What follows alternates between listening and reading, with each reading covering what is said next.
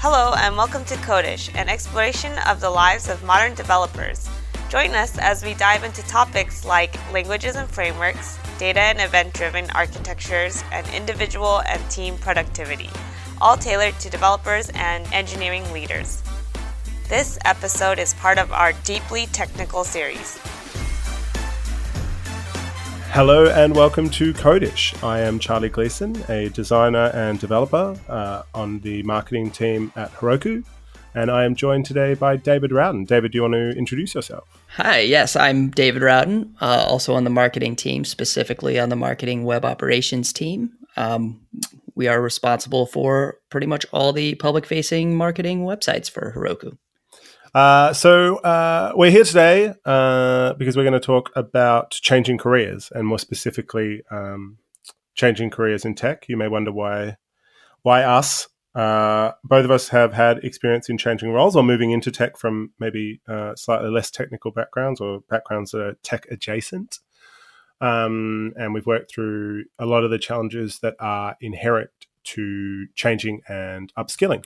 Absolutely. And we're both uh, passionate about the industry as well uh, and our various places in it. Uh, me more on the uh, development front and Charlie more as a designer, uh, even though those roles are, are starting to blend a little bit more here one benefit, I suppose, to tech is that there's there's a lot of there's a lot of work. I was reading the other day that uh, there's a prediction. The U.S. Bureau of Labor Statistics, I've written down here, uh, predicts in 2020 there'll be 1.4 million more software development jobs than uh, applicants who can fill them. So it definitely feels like a space that is really exciting and changing, and and a lot of uh, a lot of that's being defined.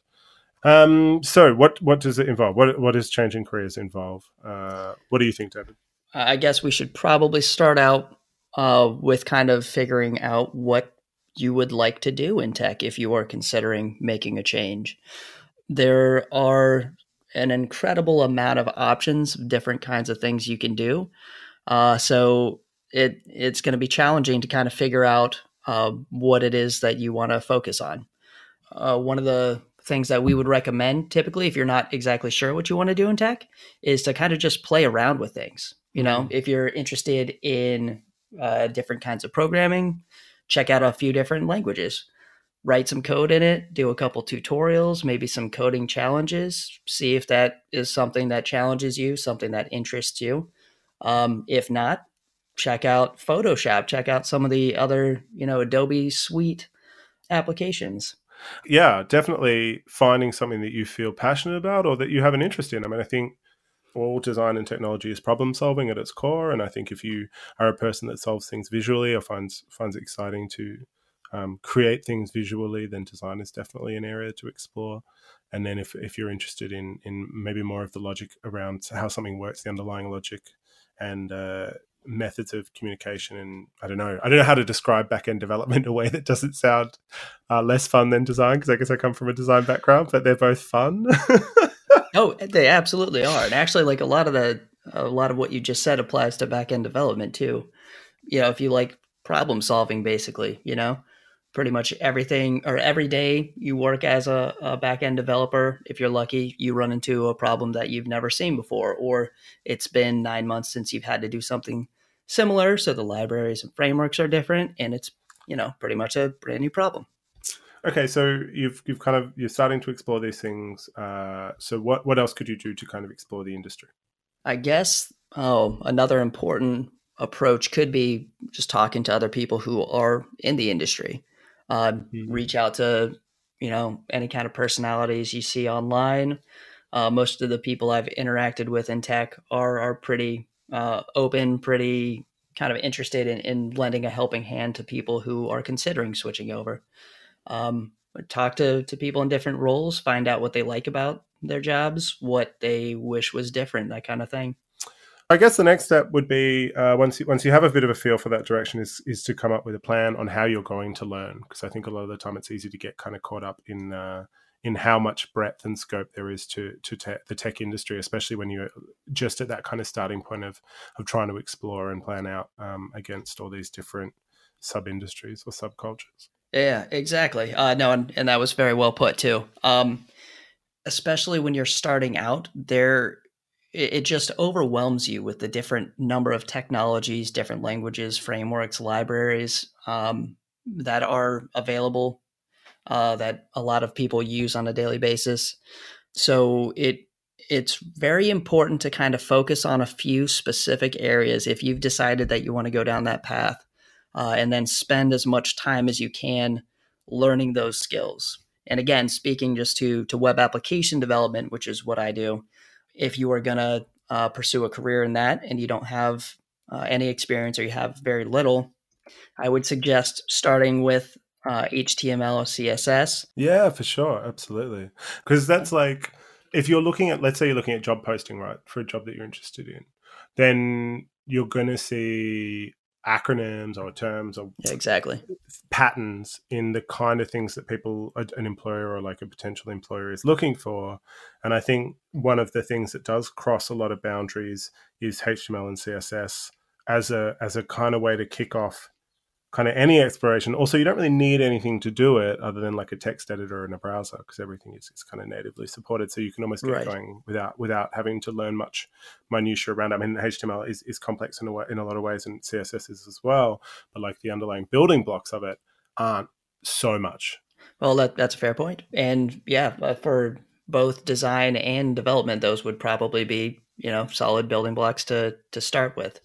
And then you would most likely want to learn JavaScript. Actually, if you're going to do any kind of web application development, uh, you will want to learn JavaScript, which is uh, a language that's run in the browser on the client side.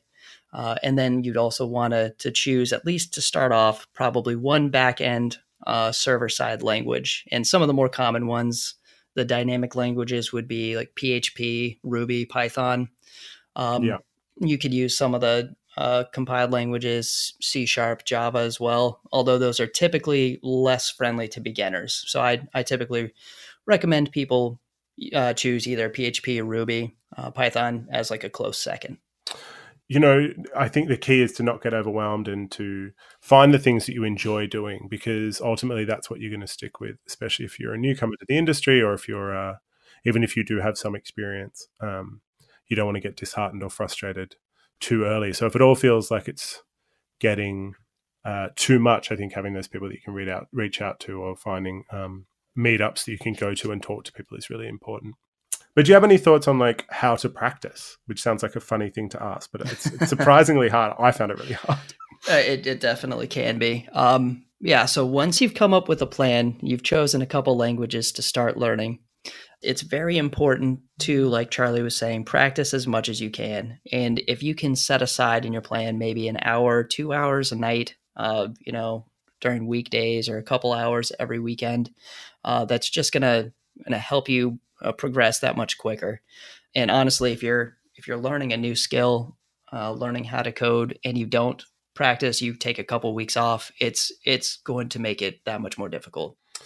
Yeah, that's such a good point because I think sometimes like a lot of development is is kind of like music. I think it's like it's, you develop muscle memory, right? Mm-hmm. So you'll see a problem or you'll you'll come across patterns um, in design and and in development that you'll have you'll like slowly build up this kind of tool set for dealing with and then things will feel less frustrating and there's nothing as like joyous as as realizing that you know how to solve a problem before it's even become a problem right? But when you're starting out it is there is a lot of frustration. So again having having uh, resources and uh, having ways to to keep pushing yourself is really important. I know there's i mean we were talking about some of the resources we knew off the top of our head which are like uh, codecademy uh, what what do you think? Anything that you can think of there? Yeah, some of the some of the sites that I used when I was teaching myself about six years ago. Um, I used Udacity. I took a few classes on Udemy. I recently did a couple classes on Pluralsight, learning uh, some of the Go language. Mm. Um, and there's there are tons of them out there. edX, Google, uh, Web Fundamentals like honestly it, you just have to search like learn how to program or free programming tutorials there are very many of them out there and a lot of them are very good and a lot of them are free um, some of them aren't but it might be worth uh, you know $50 a, a month or something like that one of the things that i love about this industry is that you can get started for free and you can do it for free for, for a pretty considerable amount of time. And I think there's a lot of um, opportunities to get involved in the community as well, to kind of have a cyclical um, relationship with with other people who are learning as well. And i think that's where meetups come in. I mean i'm a fairly socially anxious person so like for me maybe the meetups aren't like my favorite thing but um, you know there's a lot of ways to kind of have that conversation. One thing that i think is is incredibly important as well and i wish that i'd done more when i started is to is to keep track of what i did what i do and to like keep almost a portfolio of work or of references yeah, uh, that if you're if you're transitioning into tech is going to be probably the most key uh, thing that you could do to prepare. Uh, you you don't need to have a degree to work in technology. It would obviously help, um, but you don't need a degree. You don't need certifications. You do need to show people, especially potential employers, that you know what you're talking about and can do the things that you you know list on your resume that you can do. Um, yeah, that's a good way of putting it. Yeah. Hmm. So creating a portfolio uh, is just huge. We're going through this uh, this learning process. You know, take screenshots, uh, screen captures of projects that you're building. Uh, if you're building, you know, a, a, website for your your local YMCA or something like that, um, you know, include some screenshots of it. If you're if you're getting paid to build a project, get permission first uh, before you take a, a screen capture and, and put it on your portfolio. yeah. But yeah, ask I mean, and then do if you can. Yeah, and you can always I mean you can always blur out sensitive details as well. That's a really good point. I think for me, I, I write a blog on Medium about uh, web development. I don't keep it as up to date as I should. I have a Dribbble though. I have a Twitter account. But I think when I was starting out or trying to get established in the industry, those tools were genuinely uh, they had a really profound effect on my on my progression. And I think um, that and the people the people that I met were uh, were a huge huge influence. Oh, and a website. Yeah, it's very helpful to have uh, some kind of web presence. Um, and again, you kind of alluded to this with the blog. Uh, the more up to date it is, both your blog and your website, uh, the better. But even if you just have a landing page, you could, you know, display a, a little professional photo of yourself. You could include a short mission or objective statement, kind of giving, you know, potential employers an idea of what you're looking for, what you would like to do, what you have been doing to kind of ready yourself for those positions. Um, you can link your portfolio or merge the two, uh, include your blog as well. You could even uh, attach a, a copy of your updated resume, make sure it is up to date, and also make sure that if you do attach a resume to your website, that you remove any and all personal information. Uh, if this is going to be publicly accessible, that is very, very important. One other thing that that I think um, was a huge factor in my career and my career growth is is people, and I think more than anything in any of these lists, that's the that's what's going to help you when you're stuck, um, build up your confidence, find you opportunities you know your network and the people around you are so important. And i remember i uh, around the time that i wanted to move from design uh, specifically very very like static design and print to to doing uh, front end development and um, uh, development generally was uh, when I went to a conference in 2010, uh, Microsoft put on, and there was a guy there, Lachlan Hardy, who is one of the uh, greatest people in the world, who was giving a talk on microservices. I was really nervous, but afterwards I said hi to him we chatted for a little while. And then a couple of months later, I went to a conference and he was there and he introduced me to some people. And then a couple of months after that, some of the people he introduced me to invited me to come and work with them. And then a couple of months after that, we co founded a business. And then a couple of months after that, you know, I mean, it's like this rolling thing where you don't ever really know how these people are going to um, uh, impact you or inspire you or, or, or help you. So I think meeting people, introducing yourself to people, you know, reaching out, being being present with um, people when you're having a conversation at meetups or at conferences. You know, there's a real value to those things. Right, right, and and that would be true uh, in pretty much every industry as well. Networking is going to be one of the the most important things that you do to uh, try and transition into this industry. Um, mm. And that that doesn't necessarily mean that you have to, as Charlie was saying, go to uh, meetups, go to conferences. Although those are and can be extremely uh, amazing experiences.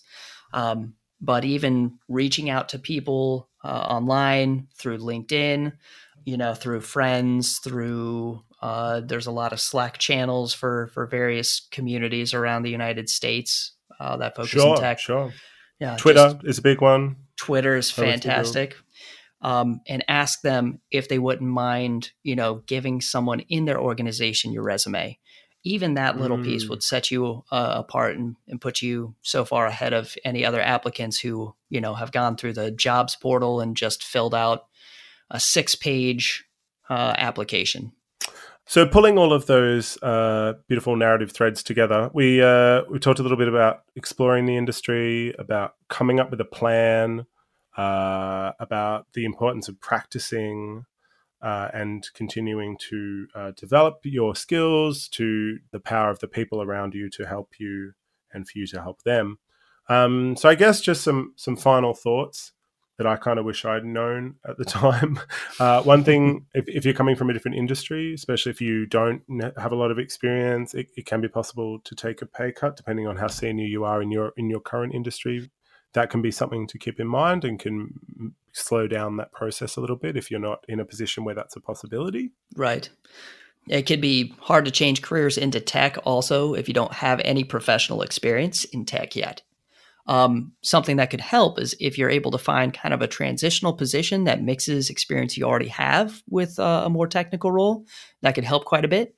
Um, just a few examples um, of positions that could fit that bill would be like uh, data analysts uh, working with large sets of data, project managers or project management, because that's most of tech, really. Yeah, absolutely. Exactly. Or uh, quality assurance engineers as well.